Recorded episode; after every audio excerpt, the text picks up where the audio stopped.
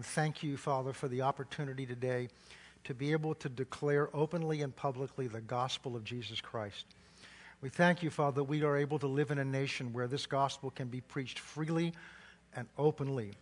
And Father, we don't ever want to take that for granted. So we ask your blessing upon this nation, Father, that you would work in this nation to correct what needs to be corrected, but that your blessing would continue upon this nation because we still do, it still does fund the gospel of Jesus Christ more than any other nation.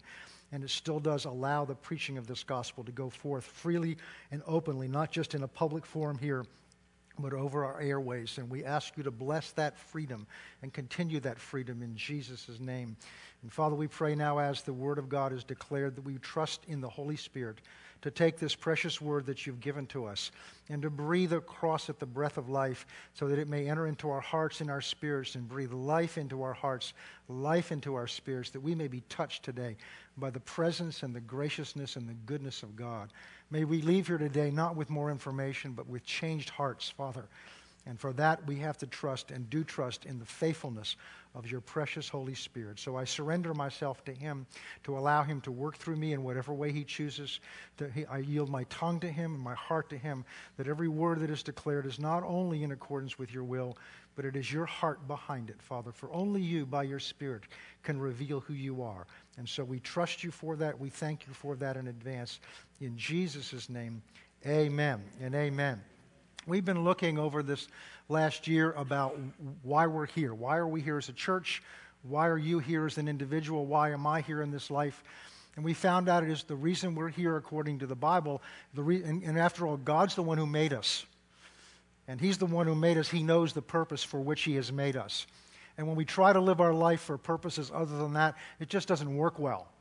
And we sang this last song we sang about is surrendering all to Him. It's just surrendering to His will, what He wants for your life, and to realize that you're not your own. Paul says that to Corinthians because they really had some issues that they had needed some to be straightened out about. And, and the core of that was he had to remind them, don't you remember you're not your own? You were bought with a price. In fact, you've been twice bought. You were made by God, therefore He owns you. And then we rebelled against Him, and He paid to get us back, so He's bought us back. So we're twice purchased. So he owns us. We, we are not our life. And, and when you surrender to that, that's when you get peace. And there's something in our human nature that wants to struggle because we want to be our own, the master of our own fate. Well, that's what Adam did and Eve did in the garden, and that's why we're dealing with all the mess we're dealing with today. It's all because man wants to live his own life his own way and include God in it in some cases, allow God to come along and to bless us, to be able to call upon God when we need him, but we want to do what we want to do and then ask God to help us when we get ourselves into a mess and help us to get out of it. And fortunately, God is very gracious and very patient. But the ultimate goal is for us to come to the place for, to where we recognize we're not our own. We belong to Him. And when you surrender to Him, then you'll ultimately get peace. The only true peace comes in surrendering your life, the purpose of your life, the purpose of each day that you have, that you surrender that to Him. And Jesus is the greatest example of that because He was totally surrendered to His Father. And He was the most peaceful, the most successful man that ever lived because He was completely surrendered to his Father's will for him. And so we've been talking about that. And there's no mystery in the Bible about what that will is, because in Matthew chapter 28 and Mark chapter 16, this, we are to go into all the world and to preach the gospel. That's why the church is here, and we have many programs and many other things we do, but they're all in to somehow support that ultimate purpose, which is to go into all the world and to preach the gospel. So when we come here to learn on Sunday mornings and to be encouraged, and to be strengthened, to be ministered to, it's so that we can be strengthened and encouraged and trained to go out and to, and to bring the gospel out into our world, wherever your world may be. So that's what we've been learning.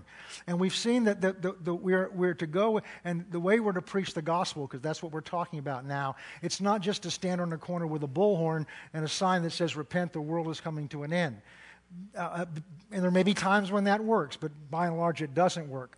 But what the Bible says, what we learn to do, Jesus said and, and, told his disciples in Acts chapter 1, when he was giving them these instructions, or the final part of these instructions, he said, You are to wait in Jerusalem until you're endued with power from on high. This is in Acts chapter 1.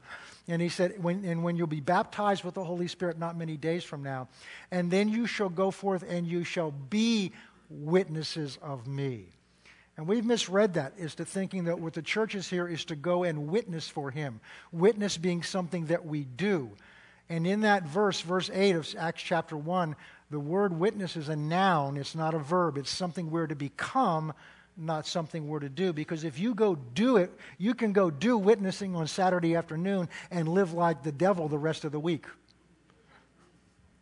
And what we found is God's plan is that our lives are to be written letters. Paul talked to the church at Corinth that says, You are a letter, an epistle, he says, written and read by all men. And we've asked the question if, if my life is a letter, what does it say? What does your life say to the, your family? What does your life say to your own children? What does your life say to your coworkers? What does your life say to your neighbors? And our life is speaking all the time. Not much, we, not much what we say, as much we say as what we, we do. And so we've been looking at the example of that, to what it means to be a witness. And we looked at Jesus as the perfect example because Jesus said right at the end, when he met with his disciples for the last time before he went to the cross, in John chapter 14, he said, If you've seen me, you've seen the Father. So if, if I am a perfect example of him, of what the Father's like, of his heart, of his will, of his actions, and he said, The works that I did, the Father in me did those works which is why Jesus said to his disciples, You must wait until you're filled or baptized with the Holy Spirit, because that's the same presence of the Father in him that did those works, the same presence of the Father in him that cared for people that needs to be in us so that we can go do that work. And then we looked at Ephesians chapter 3 and a prayer that Paul prayed for the church at Ephesus, where he said, I bow my knees before the God and the Father of our Lord Jesus Christ for whom the whole family in heaven and earth is named, that he would strengthen you with his spirit in his inner man. That's the Holy Spirit, that we be filled with the Holy Spirit in our inner man so that Christ can dwell in us. And what we saw is that God needs to strengthen us by the power of his Holy Spirit in us in order for Christ to be able to live in us. Why? Because our own nature, our own ways, our own thinking, our own strength, our own determination is not enough. Pastor Kurt shared that because even to surrender ourselves to Him, you can't do that in your strength. You don't have the strength because there's something inherent in our fallen nature, in our flesh, that, oh, yeah, we'll give everything, but that last bit of control, we got to keep that last bit of control just in case this doesn't work out so I can pull everything back. So I have the, somehow have the final say. So it requires the Holy Spirit in us to strengthen us so that Jesus can live his life in us, for us, and through us. That we, being rooted and grounded in love. Not faith, that we need faith. Not hope, we need hope. Not grace, we need that. But be rooted and grounded in love. We may come to know, and this is what we're going to talk about, begun to talk about last week. We may come to know, and that word be by experience, not just intellectually, that we may come to know the breadth and the length and the height and the depth, and to know the love of Christ that passes understanding. How can you know something that passes knowing? Because you have two knowers in you. One knower is located between your ears. That's the one we're learning on Wednesday night how to reprogram. That's your mind. And your mind and my mind are very limited in terms of what we can know when it comes to God. In fact, your mind really cannot grasp God because God is a spirit, He's not a concept. And your mind can grasp concepts and ideas and principles, but it cannot, it cannot grasp a person. You cannot know your wife intellectually. I mean, you can know about her, but the knowing that needs to take place is an emotional, a spiritual knowledge. And the same is true of God. That's why in, in John chapter 4, Jesus said, My Father is seeking true worshipers. And a true worshiper is someone that worships in spirit and in truth because God is a spirit. So, true worship. Now, praise you can do with your mind, thanksgiving you can give to Him with your mind, but true worship takes place spirit to spirit because God is a spirit. He's not a mind, He's not the great mind of the universe. He's a spirit being. And that's why He made you a spirit being so that we can be joined to him and have communion with him and be one with him and worship him. And so we, there's the, the second knower you have. The first one is your mind. The second knower that you have is your spirit. And your spirit man is able to comprehend all kinds of things your mind cannot comprehend. That's why Paul writes in 1 Corinthians chapter 1, he says to try to explain spiritual things to unspiritual people, it won't work because they're spiritually appraised, they're spiritually understood. So to try to understand, so to go on, on, on television and try to explain the love of God and try to explain the gospel, to explain it, doesn't work because un, unsaved people cannot grasp it with their minds because the truth of God is spiritually discerned, not intellectually discerned. Then, second, 1 Corinthians chapter 2, once it says, once you've received that revelation of God, now your mind can begin to understand what you've received, but the understanding of it begins in your spirit. And so when Paul says that, that to, and to understand the breadth and length and height and depth and to know the love of Christ that passes understanding, he's talking about that your mind can't grasp. Only your spirit can grasp the extent. Because when he talks about the breadth and the length and the height and the depth, he's talking about the boundaries or the limitations of the love of Christ that God's given to us in Christ. And he's saying your mind can't begin to grasp those boundaries, but your spirit man can. And that's what Paul was praying for them that their spirit would have a revelation of who Christ is, of that love that God has for them.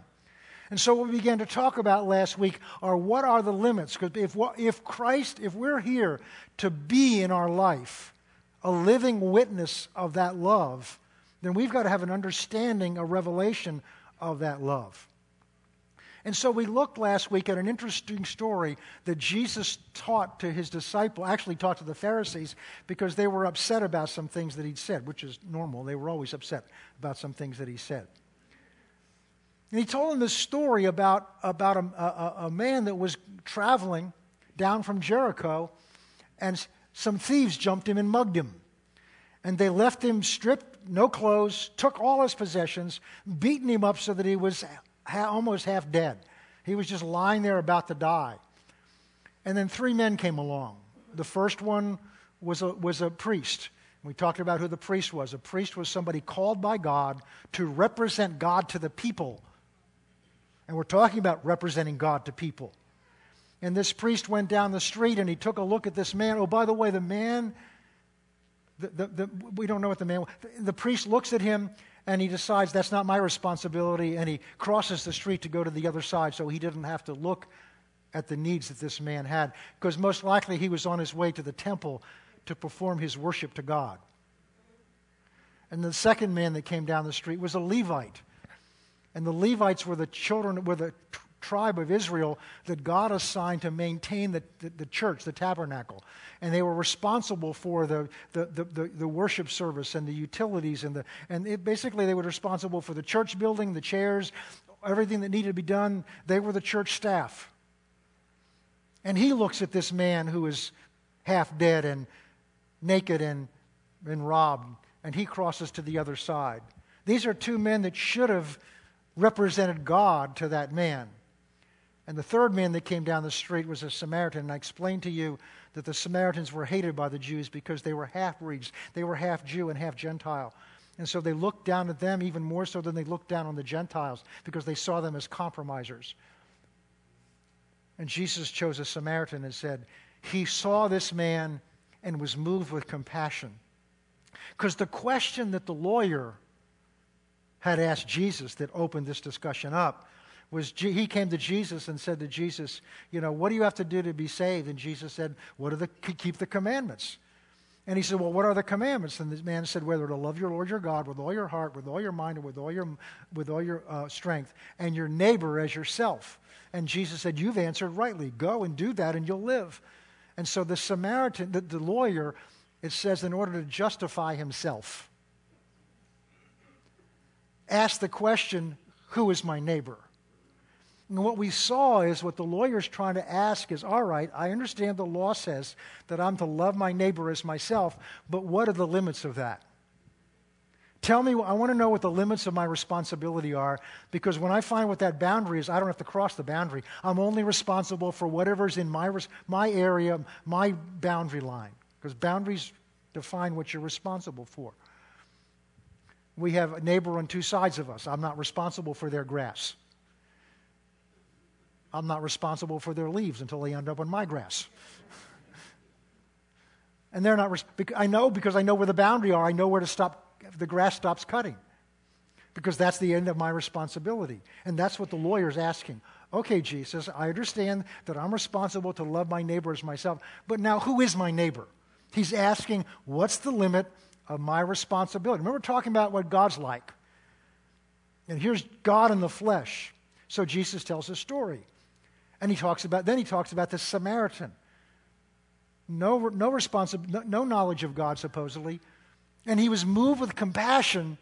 And when he saw this man, he crossed the street and he, he bandaged his wounds. He took out his first aid kit. He bandaged his wounds. He put him on his mule, which was the same. He put him in his car, drove him to the Holiday Inn or, or the Hampton Inn, got a room for him, took care of him that night, and got up the next morning. And he went to the clerk and he said, Look, I'm leaving him in the room. Take care of him, whatever he needs. Here's some money. When this money runs out, here's my American Express card. Charge it to my account, whatever he needs, because I'm going to come back in a couple of days to make sure that he's okay. In other words, he gave of his time, because it wasn't convenient for him. He gave of his convenience, he gave of his money, he gave of his resources. In other words, he, he just saw the need, was moved with compassion, and that compassion moved him to do whatever was necessary. He didn't ask, how, what do I have to, where do I have to stop? Whatever was needed, that's what he was willing to do. And he didn't count the cost. And then Jesus asked the question okay, lawyer, which one was the neighbor? And he said, I suppose it's the one who showed mercy. So what we learn from that is we're to be a witness, if we're to be a witness of God, what's God like? And what we saw is God has no boundary on where he's willing to go. God has no limit on his love. And that ties in with Ephesians chapter 3, this prayer, because what Paul is praying for the church at Ephesus, and we can pray for the church in Seekonk, is that we would have a revelation of the boundlessness, the boundlessness of God's love. And that's what we're going to talk about today. We're going to continue on. This boundless love, a love of God that has no boundaries, no limits on how far He's willing to go. And we're going to look at different components of what boundaries we set and how God blows through those boundaries. So, to do that, let's look at who he's willing to love. Who is God able to love?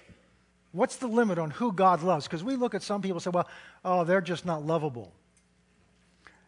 Well, I don't have turn, have you turn to this scripture because we all know it by heart. The most famous verse in the Bible, John 3:16. For God so loves the church that he gave his only begotten son. That no? That's not what it says? So God so loves Faith Christian Center. Well, he does. But that's not what the verse says. For God so loves the world. So when we talk about the limits of God's love, we find out that the limits are the world. That there's no person, there's no situation that God's love does not reach down to or out to. Now, we're talking about we're called to be a witness of Him. Jesus lived His life as a witness, so He said, If you've seen me, you've seen the Father. So, who is He willing to love? Who, he, for God so loves the world. Let's go now to Luke. There's some wonderful stories in Luke. Luke chapter 15. We're going to look at several stories in here. Who is he willing to save? Because, you know, the tendency is in our own thinking, which is what gets us in trouble, is we think in terms of, well, ever, I, and I won't ask for a show of hands because I'd have to probably raise my hand. But how many of you have ever thought, you know, boy, that, that's a good person. They, they, they are, that's a, that person will make a great Christian. We look at them and say, boy, they're a good person. What, wouldn't it be wonderful they got saved? Or we look at somebody and say, oh, God would never save that person. They're beyond, they're beyond hope. we've put limits on God's love. And what we've done is we've taken our own limits and we've imposed them on God. And here's the problem God's love can only flow through you to the extent that your mind is willing to let it flow. So if our mind has built in boundaries, well, God would never go there, or God would never love that person, then God's not able to love them through us, even though He does want to love them. We have limited what God wants to do through us. So we've got to begin to renew our mind about who God is and see how God, what God has been with us and find out that God had to take the limits off when it came to us. See, we're not so special that God looked at us and said, oh, they just fit in perfectly. I'm going to save them because they deserve to be saved. You know what it takes to deserve to be saved? You have to be a raunchy, lost sinner. That's the qualification to be saved. And some of you know you were raunchy and lost. And then the, I came from a class of people that thought we were pretty good because we were basically doing what we thought is everything right. I wasn't hooked on drugs. I didn't drink. I didn't smoke. I didn't run around cheat on my wife. I didn't cheat on my taxes. I was what I thought was a good person, but I was just as lost, just as rebellious, just as proud as the rest of you that were down in the street doing drugs. But it's easy when you're up and in to think that everybody else is down and out and they don't deserve it and you do. And so when we put limits on who can be saved, we put limits on how far God would go, then we limit what God is able to do through us, even though that's what He wants to do. We put those limits on God. And so Jesus was dealing here with a group of men called the Pharisees who did that. They limited in their own minds who God would love, who God would was proud of, who God would take care of, and just by coincidence, they happened to be in the middle of that group. In fact, they defined the group by who they were, which is what we tend to do. So, this starts out with a verse we've talked about before, and it's very telling. Luke 15, verse 1. Then all the tax collectors and the sinners drew near to him to hear him. We'll stop there for a moment because we talked about this before. I remember in the middle of a message earlier this year quoting this, and it struck me. Jesus was the only perfect man, the only purely righteous man that's ever lived. And his righteousness was obvious. And yet, look who was drawn to him. Now, tax collectors, a little hard for us to grasp but they were considered the thieves. Because what the tax collectors were was they were Jews that the Romans hired and licensed them to collect taxes. And they would say, This is your quota, what you have to collect from the people, but you can use this license, this authority, to collect whatever beyond that you can manage to squeeze out of them.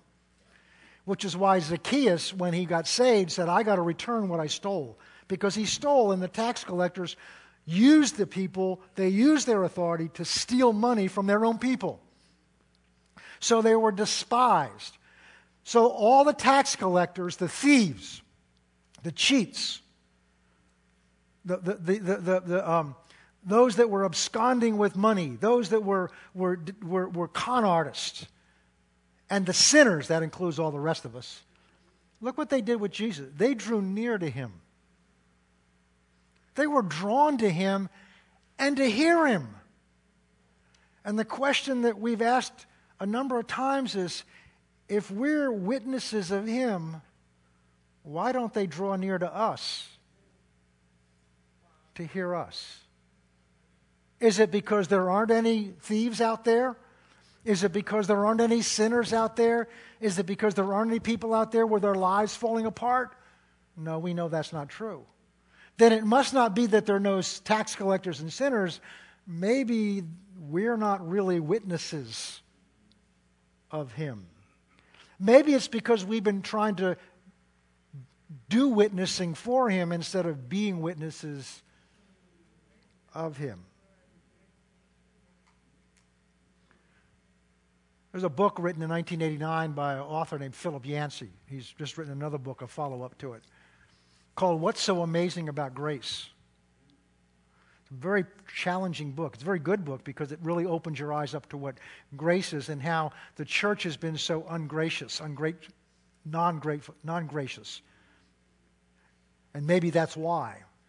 And he starts out with a story about meeting a girl who'd run away from home. She was raised in a Christian home through a Christian, through a church, through, a, through her youth group and Sunday school or youth group in, in church. And then when she did what so many other teenagers tend to do, when they get out of youth, they go, instead of coming into the, to what we call the adult church, they just disappear. And she ended up on the streets of New York as a prostitute.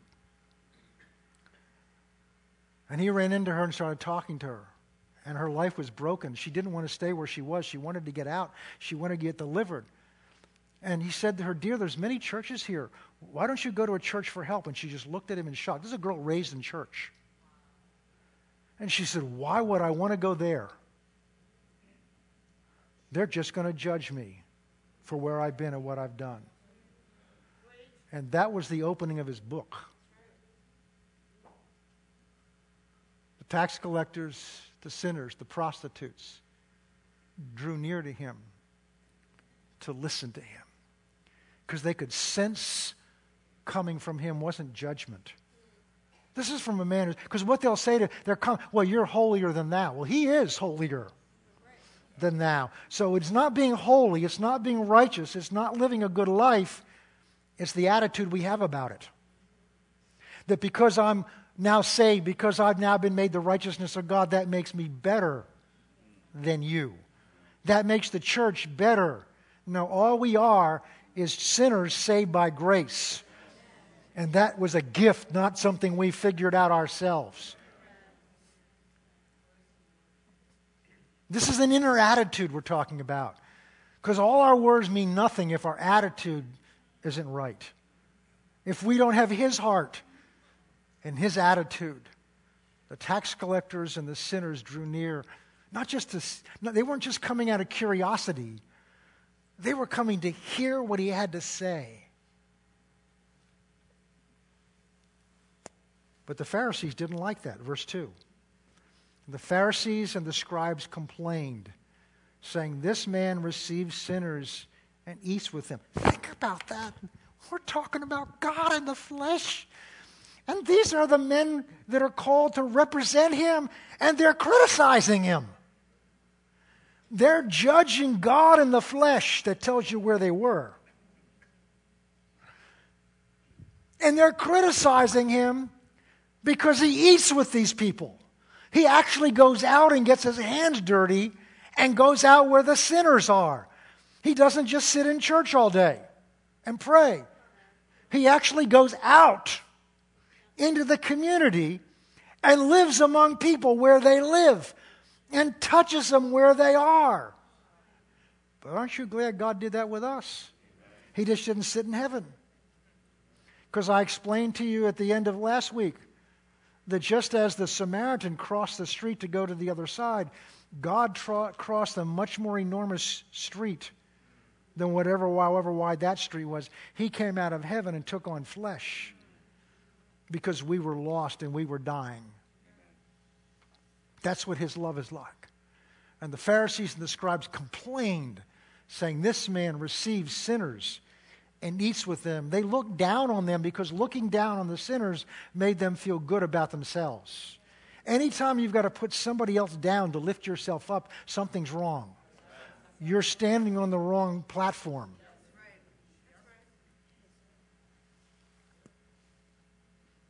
Verse 3 So he spoke this parable, this story to them. Wonderful thing about parables is they're not directly confrontational, they're just a story. And you can hear from them what you're open to hear. And so often, Jesus would tell, in the middle of some hot issue, he would just tell this little story, and they didn't get it. The disciples would get it. Let's see if we can get it. What man among you having a hundred sheep, if he loses one of them, does not leave the 99 in the wilderness and go after the one which is lost until he finds it. Remember, he's talking about his heart, God's heart, towards these sinners and these tax collectors. What man among you, if had a hundred sheep, if he loses one of them, does not leave the 99, go into the wilderness after the one that was lost until he finds it. And when he's found it, he lays it on his shoulders, rejoicing. And when he comes home, he calls together his friends and neighbors, saying to them, Rejoice with me, for I have found one of my sheep which was lost. And I say to you, likewise, there will be more joy in heaven over one sinner. Say one sinner. Say it again. Say one sinner who repents than over 99 just persons who don't need repentance. This is lousy business. Because if you got 100 sheep and one of them's stupid enough to wander off, I mean, doesn't the Darwin's theory of natural selection say that sheep ought to go die?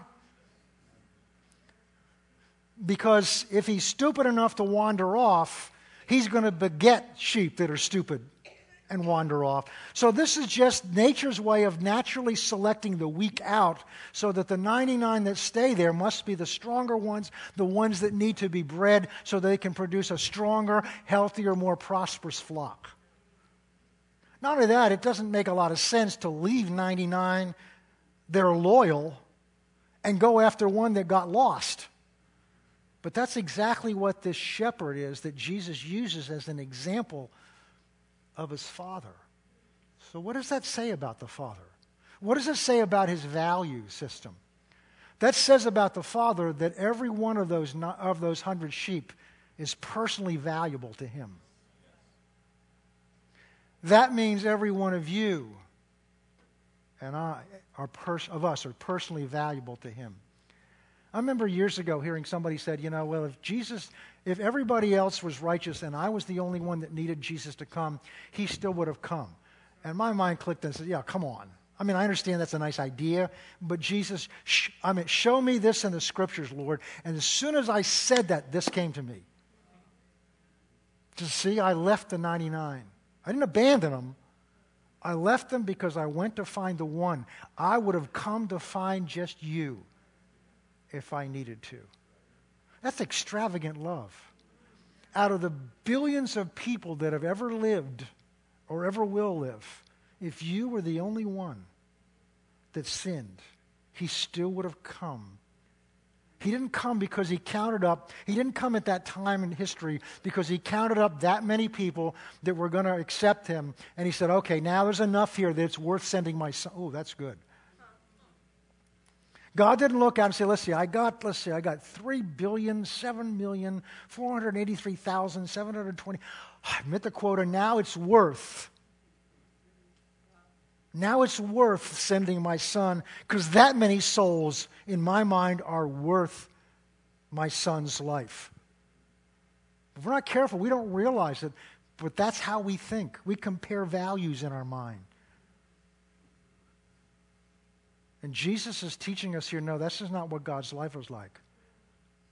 God's love is you were enough. You were loved enough. You were precious enough to Him. You were, you were valuable enough to Him that if you were the only one that needed Jesus to come, He still would have come, taken on flesh, walked among men, and gone to that cross, been beaten, and gone into hell, and been raised from the dead just for you. Because in God's heart, every single individual is worth his son's life separately. Wow. Wow.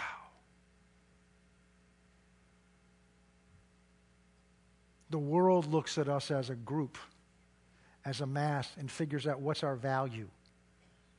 And we're living in a world where the value of human life is going through the floor in this country the value of a human life in the mother's womb, where she can't protect themselves, is considered just a piece of meat. In fact, now the tendency in our institutes of quote unquote higher education, there's now the philosophy out there being espoused by many scientists. It's been done for years that all you really are is a bunch of twitching meat. We're just, we're just matter filled with fluids and electrons that make us operate. And that's because that makes us expendable. In fact, there's even a theory out there that I've just read recently, and I mentioned it a few weeks ago. It shocked me to read it because I don't get exposed to this very often. That there are some animals that are now being considered in certain circles more valuable than some people. Because they're not deformed. They have some intelligence, some apes that have intelligence, some, some dolphins that have some measure of intelligence. That there are scientists now that are beginning to value them more than certain strata of humans that are old and infirm and can't take care of themselves. That are young, too young to take care of themselves, can't produce for society. I'm telling you, when you separate yourself from God, man is capable of any measure of insanity. And we only have to look back about 60 or 70 years to, to see examples of that. Well, that wasn't the focus this morning. All right. God had compassion on them. Now, let's skip down because he talks about the parable of the lost coin. We're going to go to verse 11. This is the main thing I want to talk about this morning. It's another story. This is in response to the same issue. Another little parable. A certain man had two sons. The younger of them said to his father, Father, give me the portion of his goods, of goods that fall to me. So he divided them to them his livelihood. So he took his he took his fortune and he divided at that point between his two sons. That's important. Now, for, for for a son in those day and age to do this was essentially to reject his father. It was basically to say, I'm going to consider you as if you're dead because what I would have gotten when you died, I want now. So it's as if you're dead to me. And I want to take my life into my own hands. I'm, I'm, not, I, I'm not willing to just trust you to take care of me. I want, to, I want to live my own life. I want to make my own way. I want to prove myself. I want to prove what I can do. So I want to take my inheritance. Oh, this is good. I've never taught this this way before. I want to take my inheritance. Now, the very n- nature of inheritance is that something you received you didn't earn. You're receiving something somebody else earned, and you got it because they died. It may have, the, the wealth may have come from your great grandparents through your parent, father or, or mother, through your parents, but it was something somebody else made. It was money somebody else made that you've now received, first of all, because they're dead, and secondly, you didn't earn it. You just got it as a gift, and it cost them their life for you to have it. So when he says, Father, I, I don't want to live under your roof anymore. I don't want to be dependent on you anymore. I want to go make my own way. He doesn't just leave with the clothes on his back and start out and make his own fortune. He wants to start out with something his father gave him to begin with. Now, there's a parallel here because we want to make our own life, our own way. We want to prove ourselves what we can do that I can, I'm educated. I've got this education. I make this money. I drive this kind of car. I've been this successful. And for different people, that means different things. For some people, it means the car they drive, the job they have, the money in their bank. For some, it means all kinds of different things. But it's something I've built. And I can look back on at the end of my life and say, I did this. I made this. I made this family. I built this house. I built this, whatever it is. And we can look, and there's something in our humanness, our human fallen nature that wants to go make something of ourselves. We don't want to come to the end of our life and look back and say, I did nothing. And that's true, we don't want to. But keep in mind that the life that's in you that you're going to go make, you didn't create. It's a gift. It was given to you, just as this fortune was given to this young man. It wasn't something he earned. It was something that he really wasn't even entitled to at that point. But his father chose to graciously give him what he was not entitled to yet, even though it cost the father the relationship of his son. Imagine the hurt watching the, father, the son walk away, taking that full of pride and ambition in himself Well, you know the story, but let's read down through it. So the father, son leaves. And when he'd spent all, there arose a great famine in the land, and he began to be in want or need. And he went and joined himself to a citizen of the country, and he sent him to the fields to feed the swine. Now, you can imagine for a Jew to be feeding pigs. They were considered unclean. They were not allowed to eat their meat because they were cloven hooves. They could not eat the meat of a pig, and he's now feeding the pigs.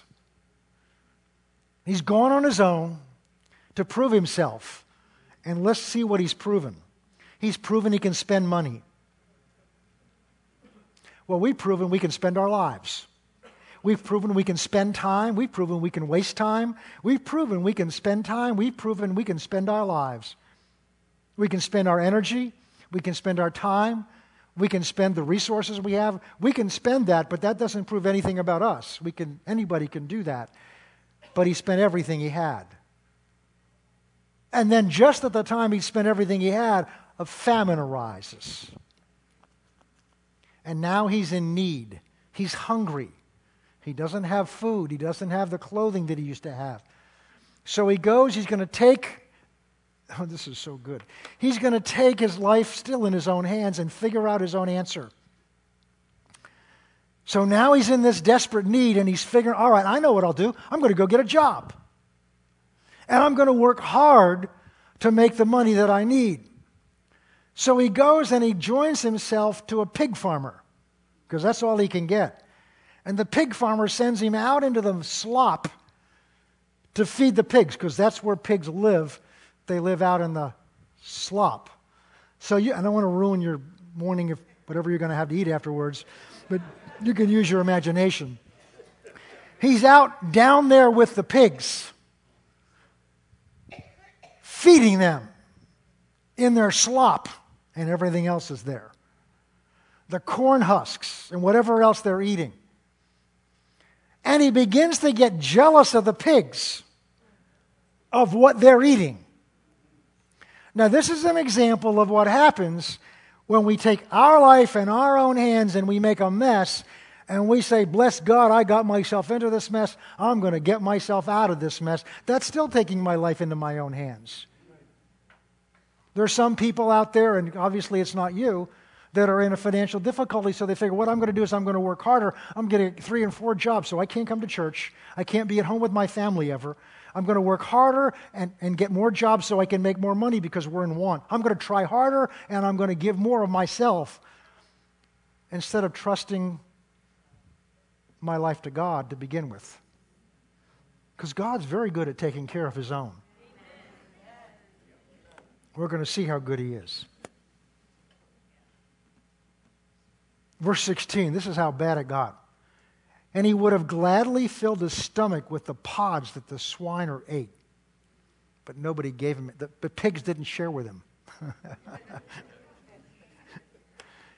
he let with his great ambition, this great pride, this great hope, this great future of all he was going to accomplish, even though he started with money he didn't earn.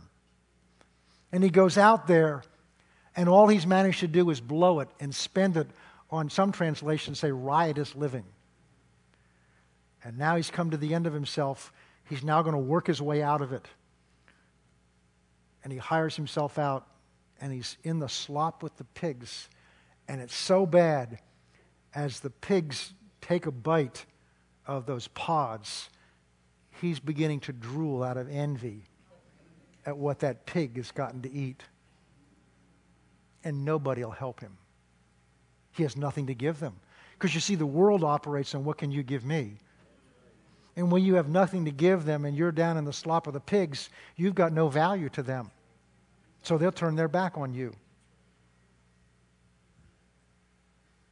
Because you don't deserve. This man deserved nothing but what he got. He rebelled against his father. He's proud. He's, he's, he's arrogant. He's gone out there to prove himself and he's made a disaster of it, and he's still proud. We're talking about how far. the love of Christ will go, how far God's love will go, that there's no bounds, no limits. This Jew is down with the pigs in the slop, envious of what they have to eat. And God's heart is there with him. The Father's heart is still there with him. So God's love will go down into the pig slop. Some of you have been in that. Some of you have been in the slop of life. You were hooked on drugs, whatever it was. Some of you were even worse stories than that. And you're here today.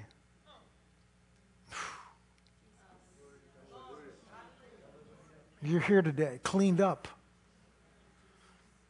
Not because you went and found a good job for yourself.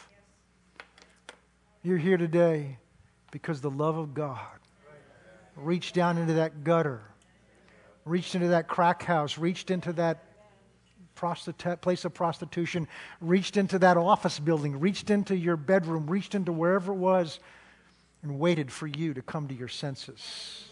And the moment you came to your senses, He was there.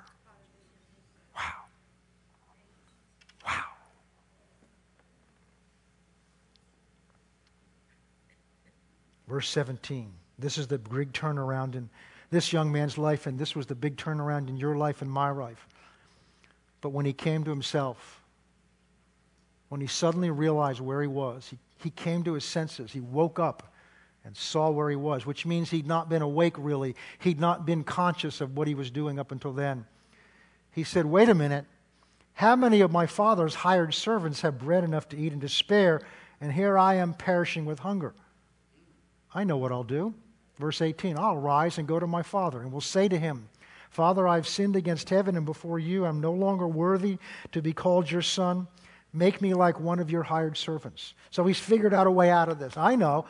I know this much. I know my father's a good provider. I know my father is good to his servants.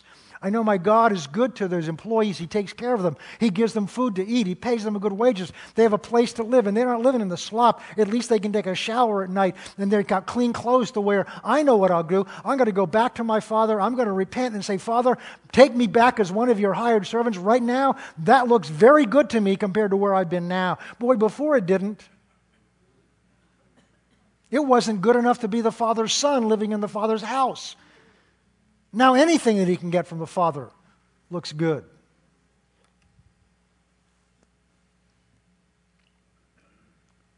Verse 20. And he arose and he came to his father. Oh, this is so good. But when he was still a great way off, his father saw him. So, in order for his father to see him, he must have been looking for him.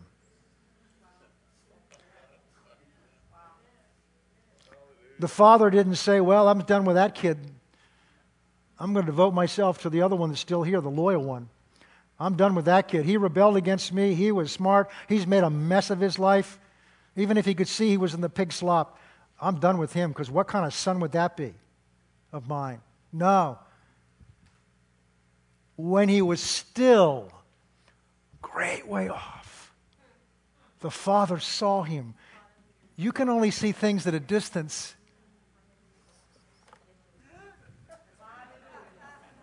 If you're looking for them, expecting, hoping, waiting. This is the son that rebelled against him. This is the son that took half of his stuff and went away with it. This is the son that was arrogant, ungrateful, full of pride, and went off on his own. And the father's still waiting, looking, hoping. Maybe it's today, straining at the straining at them. I'm sure the, the, the, the, household members and the servants, oh, why are you looking anymore? Let's get about the household business. I got to wait. I can't be rest because part of me's out there.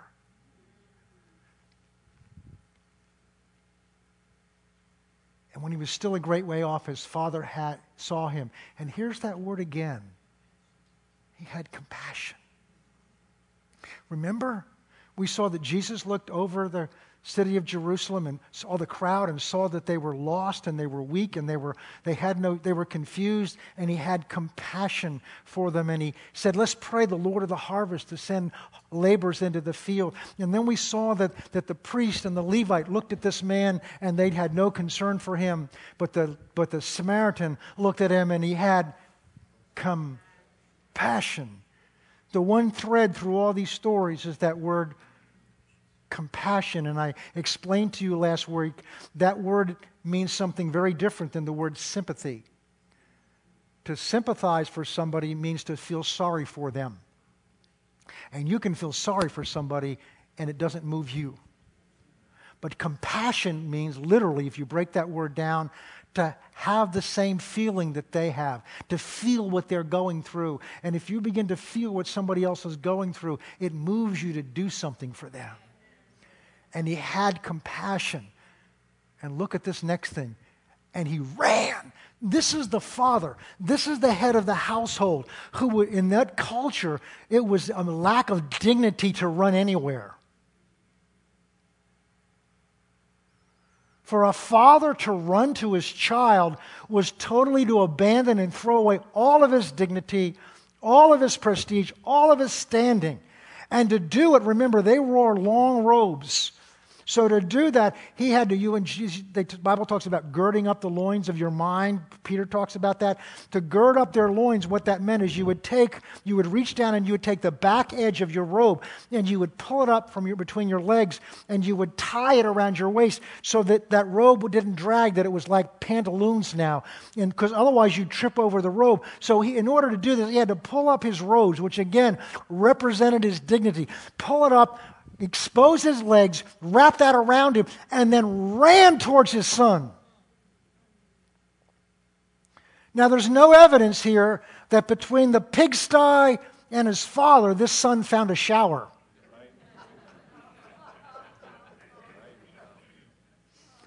There's no evidence that on his way back he passed a Brook Brothers Brooks Brothers and had a chance to go get a new suit on to go back. He is covered with the same stuff he left that in his hard now.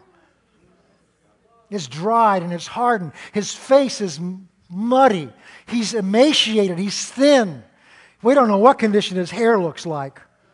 And the father runs towards him and it fell on his neck. That means he threw his arms around of his clean robe around this dirty son and embraced him and he kissed him. Not in the house when the son arrived and presented himself to the father, but out on the fields where the son, all the servants saw this, where the father ran to where he was as soon as he saw him and kissed him. Next verse. And the son now begins to give his speech. Because we just read the son rehearse the speech earlier. Father, I've sinned against heaven in your sight, and I'm no longer worthy to be called your son. Now, let me ask you a question. Was he his son to begin with because he was so worthy? Are your children your children because they're worthy to be your children? They're your children because they're born out of you. They come from you. That's what makes them a child, not because they've met a certain standard. Say, okay, now, now, now you've proven you can be my child, but you know, the first 10 years you're on probation, the first 15 years. That might be nice, but it's not the way it works. The first 10 years you're on probation, and now that we see you've made it, or now we see you've made it through this age group, now you've made it through the terrible twos, now you've qualified. Now, now we go through this probation period. Now you're accepted as, as our son. No, in the hospital. I've never seen a father go around with this child saying, Here's this child, it's on probation. And we hope someday this is going to be our child. I'll never forget when, when we were in the hospital when our youngest, the twins, were being, were being born. Actually, yeah, and, and I, I was sitting in the little waiting room because while they were checking her out, and, and this grandmother's in there, and the, her son comes in with a white robe on, you know, with a beaming from ear to ear, and he's showing everybody in the waiting room this, this, this little boy, and which was there first. And as he leaves, the mother turns to me. She says, That's interesting. He wasn't going to have anything to do with that child. He didn't even want to be here today. He wanted to go out and play golf or whatever it was. All through the nine months, he had wanted nothing. Now you can't get the child out of his hands. Why? Because it's now his son. And the child hasn't done anything yet. In fact, about all the child's going to do for a while is process food.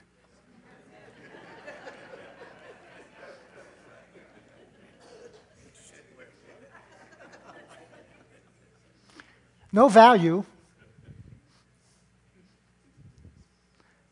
They need everything and can do nothing except cry, burp, and occasionally we think they smile, but that's just gas.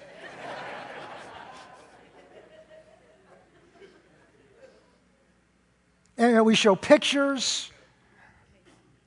Why? That child isn't worth anything. But they're born of us. They're born of us. I'm no longer worthy to be called your son. Now, he's in this speech. Go to the next verse, 22. But the father said to his servants, Now, notice what the father doesn't do here. This is very important. The father never answers the son. I don't think he even hears what the son's saying. The son's giving us a speech of what he, what he expects the father hopes the Father will do for him if the father's gracious. And this is where a lot of us are with God. We hope that if God in His mercy will accept us back, He'll accept us back as a hired servant. That we can earn our keep and earn our board and earn our way with Him in the, king, in the family of God. And when you came to your senses, and God put His arms around you and cleaned you up and kissed you and brought you into his family, he didn't bring you in as a hired servant. That you have to maintain your, your, your, your level as a servant so that God will continue to provide for you and take care of you. Because the moment you turn to him and received this love of Christ, whether you understood it or not, you became a child of God. That's why Romans 8 says, We've not been given a spirit of fear again, spirit of, but we get a spirit of adoption, leading into bondage, but we've been given a spirit of adoption by which we cry out, Abba, Father. That word Abba in the Aramaic is daddy. It's the cry of a child out of need for its parent. Daddy, mama. He didn't hear the terms that the child, because he didn't receive that son back on any terms other than, he's still my son. He was lost and now he's found. Just as that sheep was lost and now he's found, this son was lost and now he's home. That's all I know. That's all I care about. He's still my son. And he put the best robe on and the, put it on him and put a ring on his hand and sandals on his feet. Go to 23 and bring out the fatted calf. That was the calf that they saved for special celebrations to have a special meal. And kill it and let us eat and be merry. Verse 24. For this my son was dead and he's alive again. He was lost and he's found. And they began to be merry with him. All the father knows is he's mine. Whether he's in the pigsty or whether he's sitting next to me with a robe and a ring and sandals. He's my son. He's mine. Whether he's full of pride about what he can make of his own life and he's being foolish with it, whether he's expending his life and wasting it on things that are just totally disastrous, he's still my son. I still love him. He hasn't gone beyond the limits of my love. He hasn't gone beyond the breadth and the length and the height and the pigsty is not below God's love for him. That far country was not beyond the limits of the Father's love for him. There was no limit to the Father's love for this son. Oh, but we have another son, verse 25. Oh, remember him? Charlie, his older son, was in the field. He was being faithful to work for his father. He was being faithful to serve his father. And as he came and drew near to the house, he heard the music and the dancing, verse 26. And so he called one of the servants and asked him, What does this mean? Keep going. And he said to him, Your brother has, your brother has come, and because he was received him safe and sound, your father has killed the fatted calf. Verse 28. But he was angry. Oh. The son, Charlie, the older one, apparently had a limit on the love that he had for his brother. So that the moment his brother, younger brother, took his inheritance and walked out that door, he walked out of the limits of his brother's love for him. So, whatever he's going through out there, it doesn't matter to the brother because he stepped across the boundary limits of how far he was willing to love his brother. And now that the brother wants to come back inside that limits, he doesn't deserve that. He wasted what he, uh, he wasted what my father freely gave him. I didn't waste it. I've been faithful. And I've been here all these years and served my father. But he was angry and would not go in. He wouldn't participate in the celebration because there was in his heart, his heart was judging his brother. His heart was not, he was angry. There's two types of anger. Anger, your emotions can be, we're learning this on Wednesday nights, your emotions could be windows into what's going on in your heart. There's a, such a thing as a righteous anger, but it's never based on you. And it's always peaceable. You can be upset because, some, because we're to be angry at sin. We're to be angry at the things that God gets angry at. But we're to love who God loves.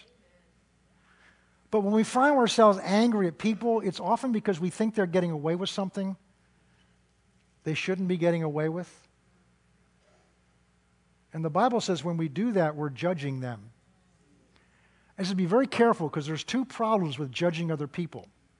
First problem is the Bible says in several places that the measure you judge them with is the measure God's going to use on you.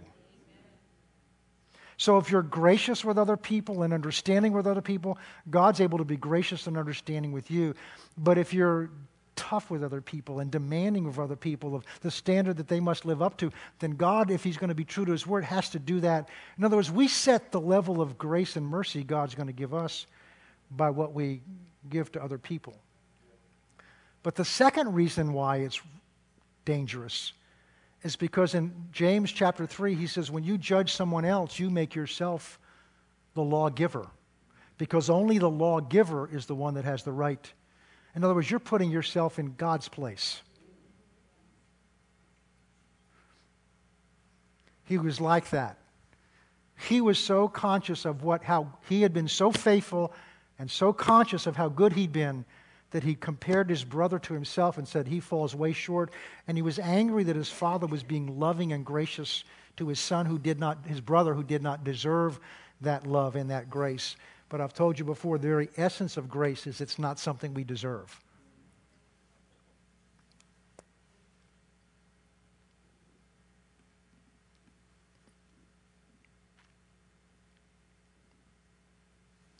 Verse 29. So he answered and said to his father, Lo, these many years I've been serving you. Listen to, the, listen to his, where his heart is. I have never transgressed your commandments at any time, yet you never gave me a young goat that I may make merry for my friends. But soon as this son of yours, notice he's not my brother anymore, this son of yours, as soon as this son of yours came, who devoured your livelihood and with harlots and you killed the fatted calf for him. This doesn't add up, Father. He's not getting what he deserves here. This is what he did to you. This is what he did against you. And this isn't right. This isn't justice. This isn't right. We're talking about the love of God that has no boundaries. And yet you've treated him as a son and you've killed, you're celebrating over him. Verse 31. He said to him, Son, you're always with me, and all that I have is yours. Verse 32. It was right that we should make merry and be glad, for your brother was dead, and he's alive again. He was lost, and now he's found. Very quickly tell you another story. It's in the Old Testament. Speaks along these same lines. A prophet named Jonah, the book of Jonah. He's a prophet of God. God speaks to him and says, I want you to go to the city of Nineveh and I want you to tell them, get your affairs in order because in 40 days, you're, it's t- you're toast. That's modern translation of it. I mean, because Nineveh was so evil, it was the most evil city on the face of the earth at the time, and maybe that's ever been. I don't want to go into the things that they used to do to the children as sacrifices. But they were cruel, they were horrible, they were mean, they were ungodly, but they were mean, they were vicious. There was just nothing redeeming about them. And God speaks to his prophet and says, I want you to go and tell them that they're over. It's over. It's done with. 40 days and you're toast. You're, you're being judged. You're going to be wiped off the face of this earth. Well, you'd think Jonah would be excited about that. But we know the story. Jonah gets in a boat headed the other direction. Nineveh was east, he went west. Get me on a boat that's going west. He gets out on the boat. You know the story. Great storm comes up. And finally, Jonah says, I realize I'm the problem here because I'm running away from God. Throw me overboard. So they throw him over, and he gets swallowed by a great fish, which is the Repentance Hotel. because the purpose of this fish the purpose of this fish was twofold it was to keep Jonah from other things that were out there that wanted to eat him, but keep him in such a condition that he wouldn't want to stay there. And around chapter 3, Jonah repents. And God has this fish turn around and spits him out, giving him momentum headed towards Nineveh. And we could go through some of the details of what he looked like and what all that meant. But I want you to see this. The reason Jonah ran away, well, I'll tell you in a minute. So Jonah realized now it's better to obey God than to take things into my own hands. So he goes through the city, marches through the city, and gives his brief six or seven word sermon Repent in 40 days, you're going to die. And he goes to sit on the outside on the other side on a hill to wait and see what happens. Well, when the king of Nineveh hears this, he cries out to God and said, God, if there's any chance, because there was nothing in that message that said God would forgive them. There was no indication in there that if they repented, God would forgive them. So the king of Nineveh calls a day of fasting for the entire city and prayer and begins to put sackcloth and ashes on and cry out to God, if possible, if you would see your way and be merciful to us, please forgive us and we will change. Well, God heard his cry and God changed his mind and God chose to be merciful. But that's not what the story's about. The story's about Jonah because Jonah now sees what happens and he starts to pout. Now we find out why Jonah didn't want to go to Nineveh. It wasn't he was afraid of Nineveh. He was afraid because he knew his God that if they repented, God would forgive them, and they weren't deserving of being forgiven because they were cruel and evil. So Jonah's pouting because God's going to forgive this evil nation, and they're going to get away with things Jonah never did.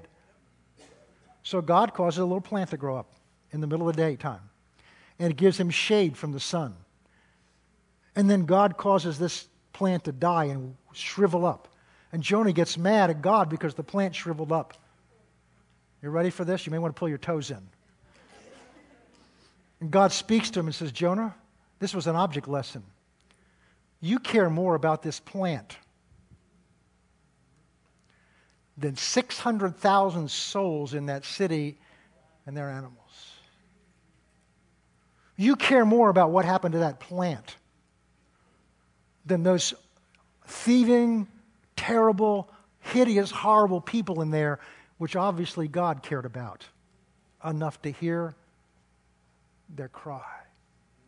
Jonah was like the elder brother.